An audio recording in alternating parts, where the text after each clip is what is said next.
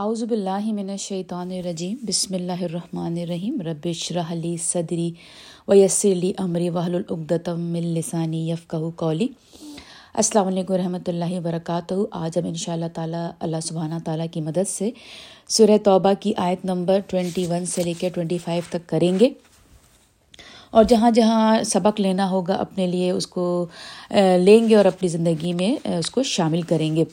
جیسا کہ آپ اور میں جانتے ہیں کہ ہم سورہ توبہ کر رہے ہیں، اور سورہ توبہ ایک واحد وہ سورہ ہے جس میں اللہ سبحانہ تعالیٰ کی مرسی جو ہے نا، رحم، اس میں آپ کو کم دکھائی دے گا۔ اس کی اسٹارٹنگ بھی جو ہے وہ بسم اللہ سے نہیں ہے۔ پورے قرآن میں سورہ توبہ ایک واحد ایسی سورہ ہے جس کو اللہ سبحانہ تعالیٰ نے بسم اللہ سے اسٹارٹ نہیں کیا۔ تو اسی کی اب اس بات کو ذہن میں رکھتے ہوئے ہم آج کی تفسیر کریں گے۔ تو جہاں جہاں انشاءاللہ تعالیٰ تھوڑی ڈیپ بات کرنی ہوگی وہاں میں کروں گی، پوری کوشش کروں گی کہ بات آپ تک صحیح طرح سے پہنچا سکوں۔ آگے اللہ سبحانہ تعالیٰ کی جو مرضی، ان سارے کام اللہ کی مدد سے۔ تو چلیں ہم شروع کرتے ہیں آج کی آیت۔ یبشرہم ربہم برحمت منہ ورضوان وجنات لہم فیہا نعیم مقیم۔ خوشخبری دیتا ہے ان کو، کن کو؟ وہ جو مدینہ سے مکہ آ گئے تھے۔ آپ نے جو پہلی ہم نے جو آیتیں کی تھی، کیونکہ اللہ سبحانہ تعالیٰ نے جو مکہ سے جب صحابہ ہجرت کر کے مدینہ گئے تھے تو ان کو خوشخبریاں دی تھی۔ اب مدینے سے جو لوگ ہجرت کر کے مکہ آ رہے تھے، اللہ سبحانہ تعالیٰ ان صحاباؤں کو بھی خوشخبری دے رہے ہیں۔ کیا دے رہے ہیں؟ خوشخبری دیتا ہے ان کو رب ان کا اپنی رحمت اور خوشنودی کی، یعنی کہ رحمت کی، کہ اللہ تعالیٰ کی رحمت ان کے ساتھ ہوگی، اور کیا ہوگا؟ خوشنودی کی، یعنی کہ اللہ سبحانہ تعالیٰ ان سے راضی ہیں، اور ایسی جنتوں کی کہ ان کے لیے ہیں ان میں نعمتیں سدا رہنے والی۔ نعیم جو ہے جنت کا نام ہے نعیم۔ اس میں یہ ہوتا ہے کہ جیسے کسی کے پاس سمجھے اللہ سبحانہ تعالیٰ کی طرف سے برکتیں ہیں، رحمتیں ہیں، تو وہ کنٹینیوس اس رحمت اور اس برکت میں ہے۔ نعیم اس کو کہتے ہیں، یعنی کہ جیسے آپ کے پاس کنٹینیو اللہ تعالیٰ کی رحمتیں اور برکتیں اترتی جا رہی ہیں، بلکہ اتنی ہے کہ آپ جس جگہ بھی موجود رہتے ہیں، آپ کی سراؤنڈنگ، آپ کے ارد گرد بھی وہ رحمتیں اور برکتیں جو ہے اللہ تعالیٰ کی دکھائی دیتی ہیں۔ جسٹ آپ کے اوپر نہیں، بلکہ جو آپ کے سراؤنڈنگ، آپ کے احاطے میں جو ہے، ان پہ بھی وہ رحمت اور برکت آتی ہے۔ تو وہ ہوتا ہے نعیم۔ تو اللہ تعالیٰ کہہ رہے ہیں کہ نعیم مقیم، یعنی کہ سدا رہنے والی ہیں، یعنی کہ وہ جو اللہ تعالیٰ کی رحمتیں اور نعمتیں ہیں وہ اللہ سبحانہ تعالیٰ کے بندوں پر ہمیشہ رہنے والی ہیں۔ وہ کون تھے؟ وہ جو مدینہ سے مکہ آئے تھے ہجرت کر کے، انہوں نے مدینے میں ہی اسلام قبول کیا تھا، اور اب جب مکہ آئے تھے تو وہ نبی اکرم صلی اللہ علیہ وسلم کے ساتھ شانہ بہ شانہ، شولڈر بہ شولڈر ان کے ساتھ ہم قدم ہو کر چل رہے تھے۔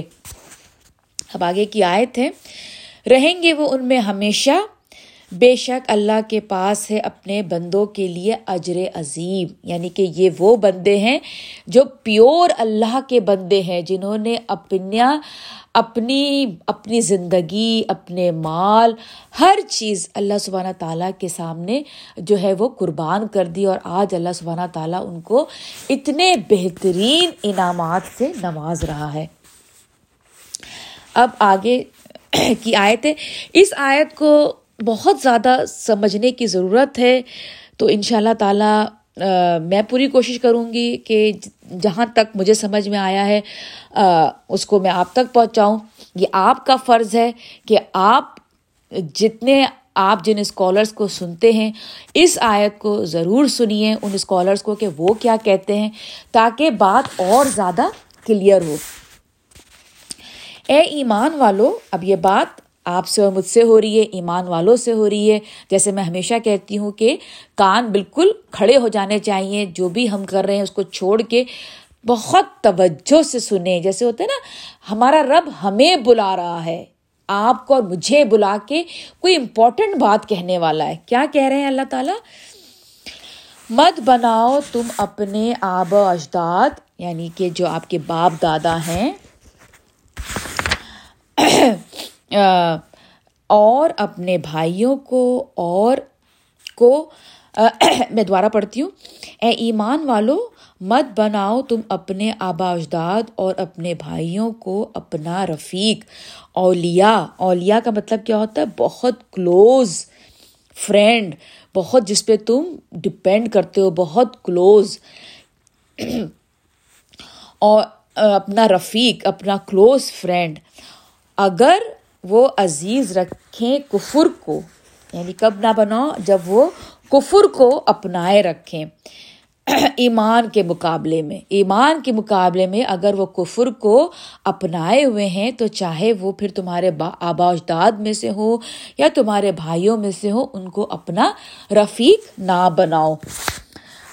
اور جو رفیق بنائے گا، اب کیا کہہ رہے ہیں اللہ تعالیٰ، اب اگر تم اس کو رفیق بناتے ہو حالانکہ وہ کفر میں ہے، تو کیا ہوگا تم میں سے؟ سو ایسے ہی لوگ ظالم ہوں گے، ایسے ہی لوگ ظالم ہوں گے. اب ہم اس کو پریکٹیکل لائف میں دیکھتے ہیں کہ اس آیت کو ہم اپنی زندگی میں جو ہے وہ کیسے دیکھتے ہیں. مثال کے طور پہ آپ دیکھتے ہیں کہ جو نان مسلم کنٹریز میں لوگ رہتے ہیں، آپ یہ دیکھتے ہیں کہ کوئی بچہ ہے، ماشاء اللہ دین پہ بہت خوبصورت طریقے سے اس نے کام کیا، اور بظاہر بھی ماشاء اللہ وہ بہت، یعنی کہ وہ دوسروں کو اٹریکٹ کر رہا ہے، اس کا کردار اتنا خوبصورت ہے، اس کی ہر چیز. تو دوسرا جو دوست ہے جو کہ نان مسلم ہے، وہ جو ہے وہ بڑا متاثر ہوا، اور اس نے کہا کہ میں بھی تمہارے ساتھ جو ہے وہ مسجد جانا چاہتا ہوں. اور اس طرح سے وہ الحمدللہ سلولی جو ہے وہ اسلام لے آیا. ٹھیک ہے نا، اب اسلام لے آیا ہے. ابھی چونکہ وہ فیملی کا پہلا بندہ ہے جو اسلام لے کے آیا ہے، پوری فیملی نہیں ابھی کنورٹ ہوئی ہے. تو اب جو لڑکا جس کو دیکھ کے کیا کہتے وہ بچہ اسلام لایا ہے، اب وہ اس فیملی سے ملنا جلنا اس نے شروع کیا، ان کے گھر آنا جانا شروع کیا کہ میں مطلب ان کے گھر آنا جانا ایز اے مسلم فرینڈ کی طرح اس نے آنا جانا شروع کیا. میں آپ کو ایک مثال دے رہی ہوں تاکہ اس مثال سے آپ کو تھوڑی سی زیادہ یہ آیت کلیئر ہو جائے. تب وہ بچہ مسلمان ہو کے ان کے گھر، اس بچے کے گھر آنے شروع ہو گیا، وہی گورا بچہ. اب ان کے جو والد تھے انہوں نے کہا کہ بیٹا آؤ میں تمہیں بتاتا ہوں، یہ جو سورہ توبہ ہے آیت نمبر جو ہے وہ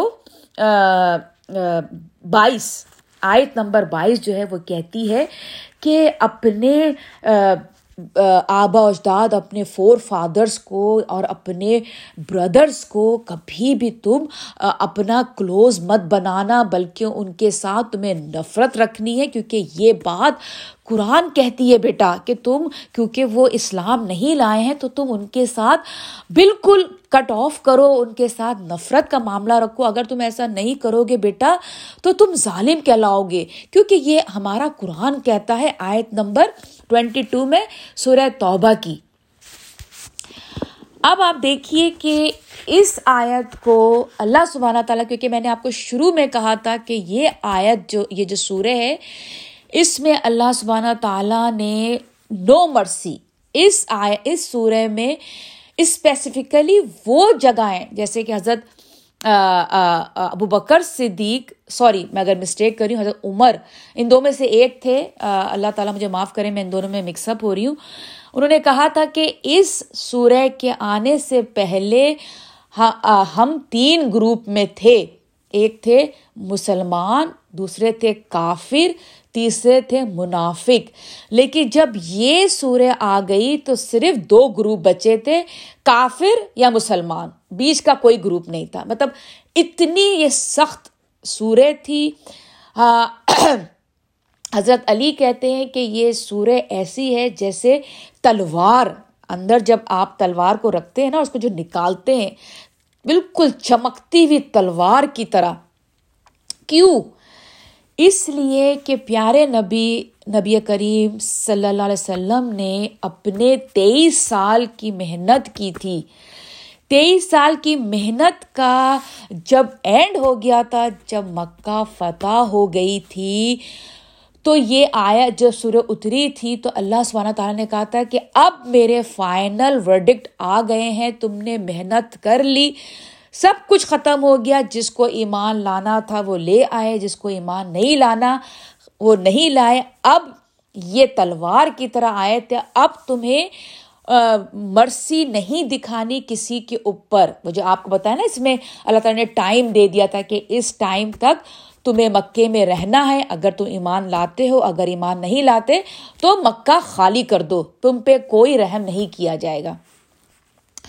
بالکل اسی طرح سے جب نوح علیہ السلام، کتنے عرصے انہوں نے اپنے دین پہ کام کیا تھا، تبلیغ پہ کام کیا تھا، 900 جو ان کا ٹائم پیریڈ تھا، اس کے باوجود اللہ سبحانہ تعالیٰ نے ان کی جب زندگی، جب وہ جو اتنا لمبا پیریڈ جو وہ کر رہے تھے تبلیغ کا، 900 سال، اس میں اللہ تعالیٰ نے نہیں کہا تھا کہ اپنے بیٹے کو جو ہے وہ تم بالکل چھوڑ دو اور اس کے ساتھ تعلق ختم کر لو. کب کہا تھا؟ جب ان کی بوٹ تیار ہو گئی تھی اور وہ اس پہ سب کو سوار کر رہے تھے، اور اس پہ انہوں نے اپنے بیٹے کو بھی سوار کرنا چاہا تھا، تو پھر اللہ تعالیٰ نے حضرت نوح علیہ السلام کو کہا تھا کہ تمہاری بیوی اور تمہارا بیٹا پیچھے رہ جانے والوں میں سے ہے. اس وقت یعنی کہ تبلیغ کی جب اینڈ ہو گیا تھا، انتہا ہو گئی تھی. اسی طرح حضرت ابراہیم علیہ السلام کو اللہ تعالیٰ نے کب کہا تھا کہ تم اپنے فادر کے لیے دعا نہ کرنا؟ جب ان کے فادر کی ڈیتھ ہو گئی تھی اور حضرت ابراہیم علیہ السلام ان کے لیے دعا کر رہے تھے، تب اللہ تعالیٰ نے کہا تھا کہ نہیں، یہ اینڈ ہو چکا ہے. اب جو اس دنیا سے جا چکے ہیں کفر کی حالت میں، ان کے لیے دعا نہیں کی جائے گی. تو یہ جو آیت ہے یہ اسپیسیفکلی ان لوگوں کے لیے تھی جو کہ مکہ میں 23 سال کی تبلیغ کے باوجود وہ ایمان نہیں لائے تھے. یہ اس پر نہیں ہے کہ آپ اور میں دیکھتے ہیں کہ کوئی بندہ اسلام لے آیا ہے اور ہم کہیں گے کہ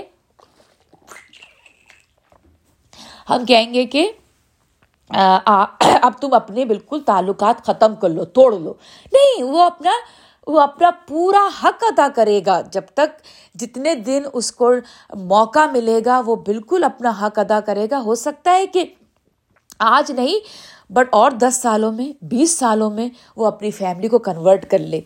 تو یہاں پر یہ بات سمجھانے کی تھی. ہوپ فلی میں آپ کو سمجھا پائی ہوں. آگے چلیں گے. تھوڑا سا مجھے ٹائم دے کے میں تھوڑا سا پانی پی لوں.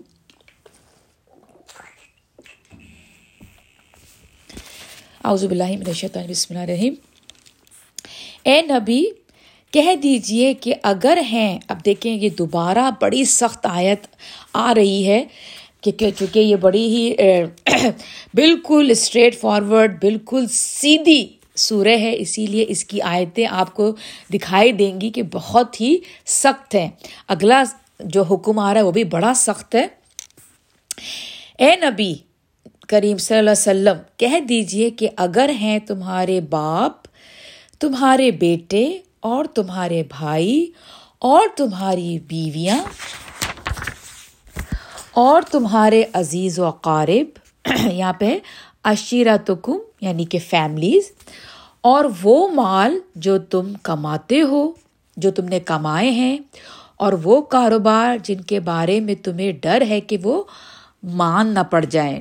یعنی کہ تم جو ڈے اینڈ نائٹ اپنا کام کر رہے ہو، ڈے اینڈ نائٹ اپنے بینک بیلنس چیک کرتے رہتے ہو، ڈے اینڈ نائٹ تم نے اسٹاک مارکیٹ میں پیسہ لگایا ہوا ہے، روزانہ اس کو چیک کرتے رہتے ہو کہ کہیں ایسا تو نہیں کہ فلاں اسٹاک گر رہا ہے، اور وہ گھر جو تمہیں پسند ہیں. یعنی کہ ہم رات اور دن کہاں لگا رہے ہیں؟ اپنے گھروں پر.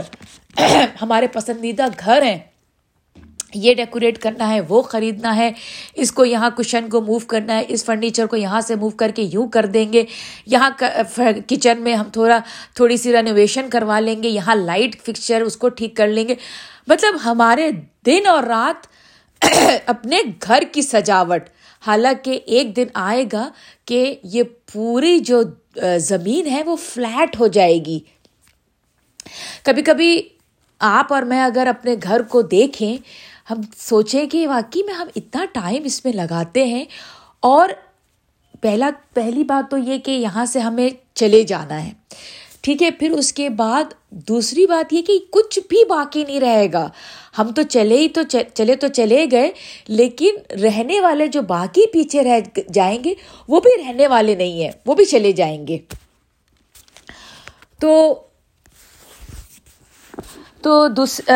ابھی میرے دروازے پہ بیل بج رہی ہے، میں جا بھی نہیں سکتی، ریکارڈنگ ہو رہی ہے۔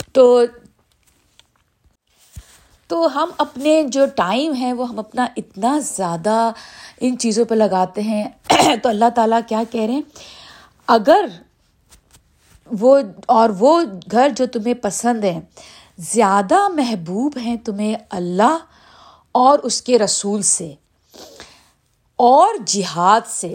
اب دیکھیں، اگر یہاں پر اللہ تعالیٰ جہاد نہیں یوز کرتے ورڈ، اور صرف بات یہاں پہ ختم کر دیتے کہ ان تمام جتنی کیٹیگریز اللہ تعالیٰ نے بتائی ہیں، اگر اللہ تعالیٰ کہتے ہیں کہ اگر تمہیں اللہ اور رسول سے زیادہ محبت ہے، تو ہر کوئی جو ہے بہت آسانی سے، کیونکہ اللہ اور اس کے رسول سے محبت کو ہم میجر نہیں کر سکتے نا، جیسے وہ ٹینجیبل نہیں ہے، دکھائی نہیں دیتی نا ہمیں کہ بھائی کتنی زیادہ محبت ہے ہمیں اللہ اور اس کے رسول سے۔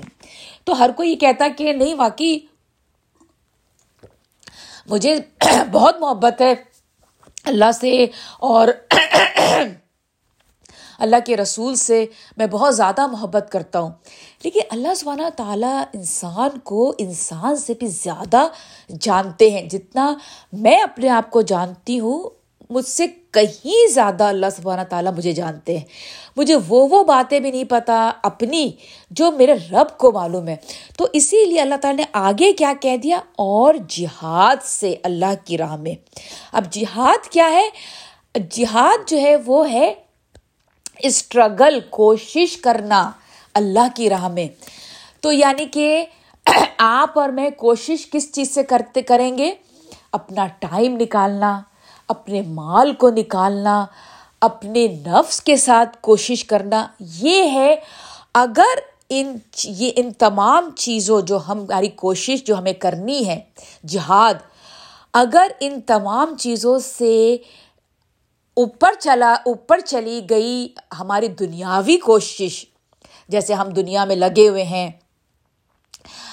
دنیا کو سنوارنے میں لگے ہوئے ہیں، ہماری صرف کوشش دنیا میں اس کو ہی سنوارنے میں، یا تو ہم اپنی فیملیز کے لیے اپنا ٹائم نکالے ہوئے ہیں، یا تو ہم صرف اپنے مال کو بنانے میں ٹائم نکالے ہوئے ہیں، یا پھر کیا کہتے ہیں، جیسے کہتے ہیں نا جوانی میں ہر چیز کا جو ہے اللہ سبحانہ تعالیٰ کے پاس اجر ڈبل ہے کمپیئر ٹو جب انسان بوڑھا ہو جاتا ہے، اس لیے کہ شیطان جو ہے وہ جتنا جوان بندہ جب ہوتا ہے اس پہ جتنی محنت کر رہا ہوتا ہے، اتنی زیادہ وہ جو بوڑھے ہو جاتے ہیں ان کے پاس ویسی انرجی نہیں رہتی، وہ بیچارے مطلب جیسے اب ایک لڑکا جو ہے وہ ٹین ایجر ہے، اب اگر اس کو کلب کھینچنا ہے شیطان کو، وہ وہاں زیادہ محنت کرے گا نا کہ اس کو کسی نہ کسی طرح کلب لے کے جائے، بجائے اس کے کہ ایک بڈھا بیچارہ 70 سال کا بیٹھا ہوا ہے چیئر پہ، وہ بیچارہ ویسے ہی نہیں اس سے اٹھا جا رہا، وہ کہاں سے کلب جائے گا؟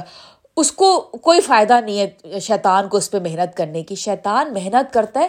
تو جب آپ کے پاس صحت موجود ہے، صحت ہے، تو اس صحت کو آپ نے اور میں نے انشاءاللہ تعالیٰ اپنی زندگی میں رہتے ہوئے ایسی جگہ پہ کام کرنا ہے جو ہماری آخرت کو سنوارے گی، یعنی کہ الحمدللہ ہم نے اپنی نمازوں کی حفاظت کرنی ہے، کیا کہتے ہیں، ہم نے کمیونٹی لیول پہ کام کرنا ہے، لوگوں کو ہیلپ کرنی ہے، ہم نے قرآن کو صحیح طریقے سے روزانہ تلاوت کرنی ہے، پھر اس کے بعد تفسیر جو ہے وہ سننی ہے، پھر اگر ہو سکے تو 4-5 عورتیں مرد مل کے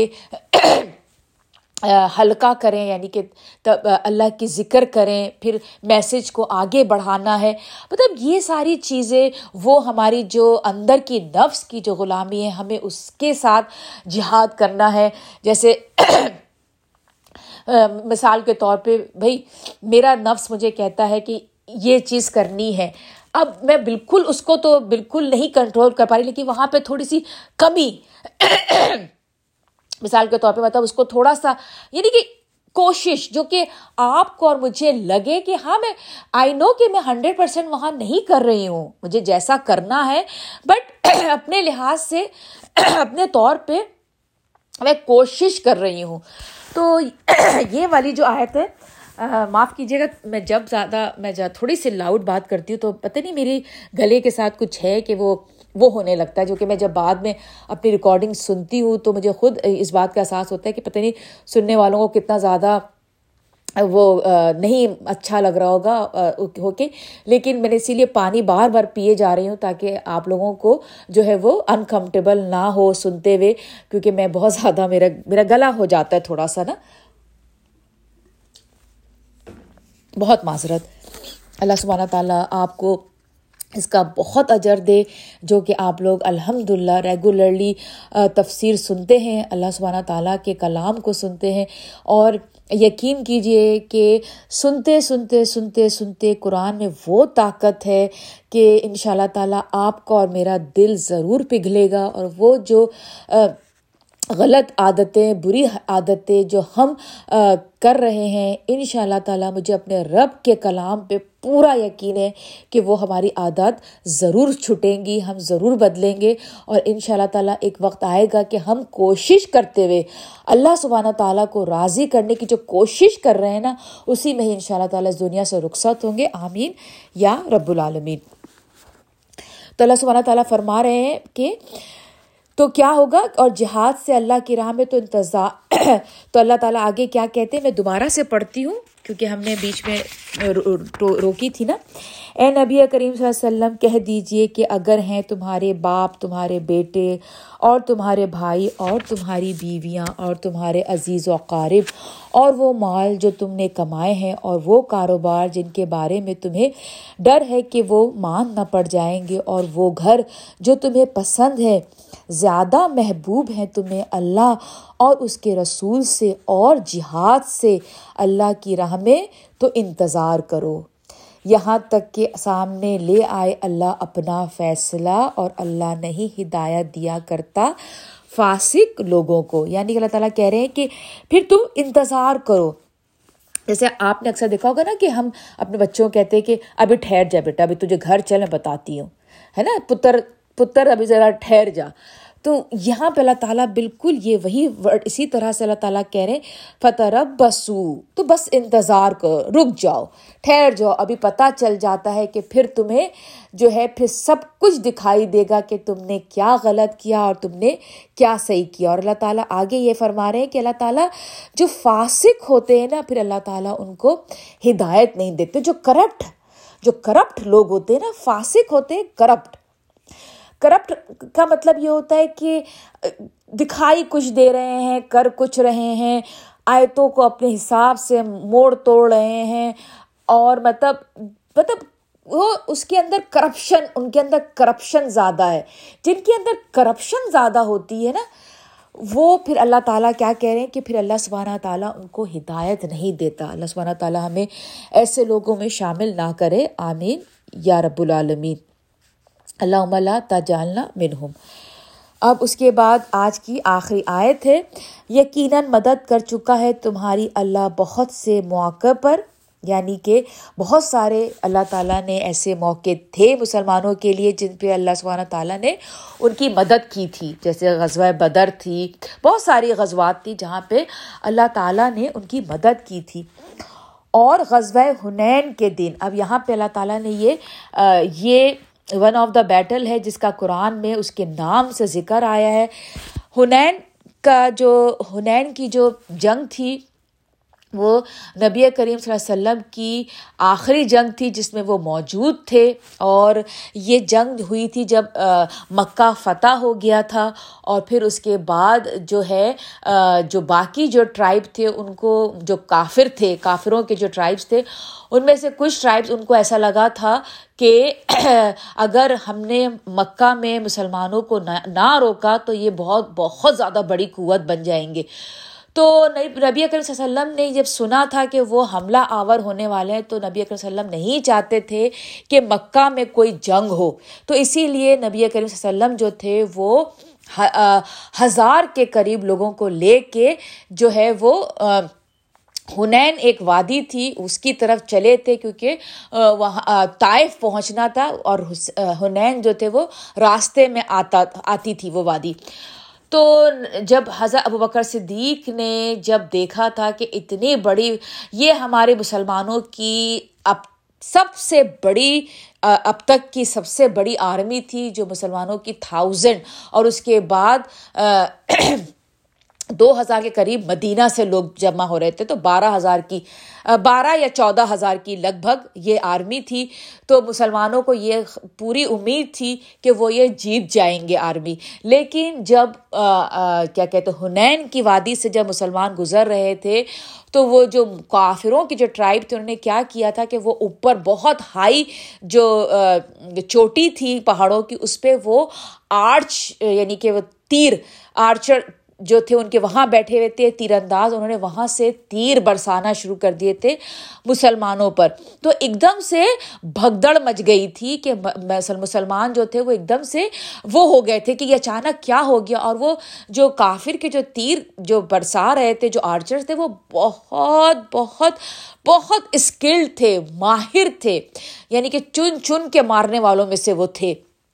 تو مسلمان جو تھے وہ بالکل حواس باختہ ہو گئے اور وہ وہاں سے بھاگنا شروع ہو گئے، یہاں تک کہ آپ سوچیں کہ 12-14 ہزار کے قریب کی آرمی تھی، ان آرمی میں ہمارے نبی کریم صلی اللہ علیہ وسلم تنہا پڑ گئے تھے، اکیلے پڑ گئے تھے، اور انہوں نے جب جھنڈا جب تھا تو ہمارے نبی علیہ وسلم کے ہاتھ میں جھنڈا تھا، فلیگ۔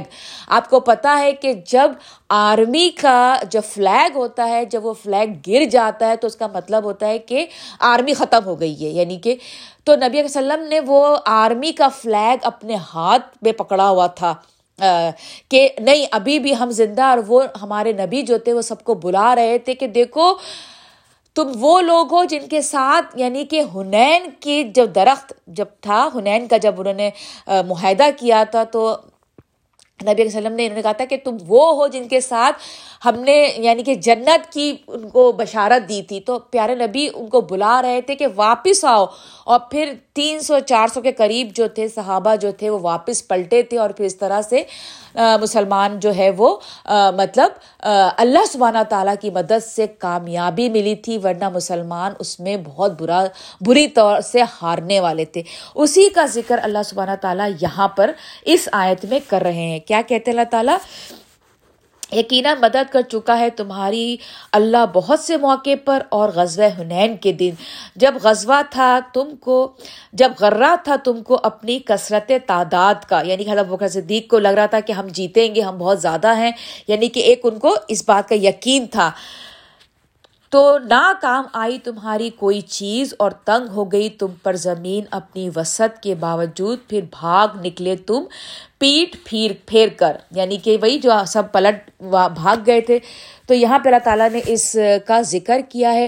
تو بات دراصل یہی ہو جاتی ہے کہ ہم چاہے کتنے بھی اسٹیبل ہوں، ہمیں لگ رہا ہے کہ ہم بالکل الحمدللہ مالی طور پہ، صحت کے طور پہ، بچوں کے اعتبار سے، ہر اعتبار سے اگر ہمیں لگے کہ ہم بہت کوئی طاقت میں ہیں تو آپ یہ سمجھ لیجئے کہ تمام طاقت اللہ سبحانہ تعالیٰ کو سوٹ کرتی ہے، ہم کچھ بھی نہیں۔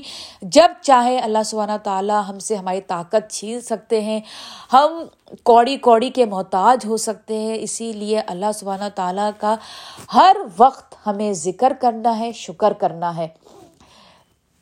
جب کوئی نعمت دیکھتے ہیں اللہ کا شکر ادا کریں، جب کوئی تکلیف آتی ہے اللہ سے مدد مانگیں، اور ہر حال میں ذکر الہی ہم آپ اور میں کرتے رہیں۔ تو چلیں یہیں پر ہی میں اپنی تفسیر ختم کرتی ہوں۔ جو کچھ بھی غلط تھا وہ میری طرف سے تھا، اور جو کچھ بھی ٹھیک تھا وہ اللہ سبحانہ تعالیٰ کی طرف سے تھا۔ مجھے اور میری فیملی کو اپنی دعاؤں میں شامل رکھیے گا۔ آپ اور آپ کی فیملیز میری ہر دعا میں شامل رہتے ہیں۔ السلام علیکم ورحمۃ اللہ وبرکاتہ۔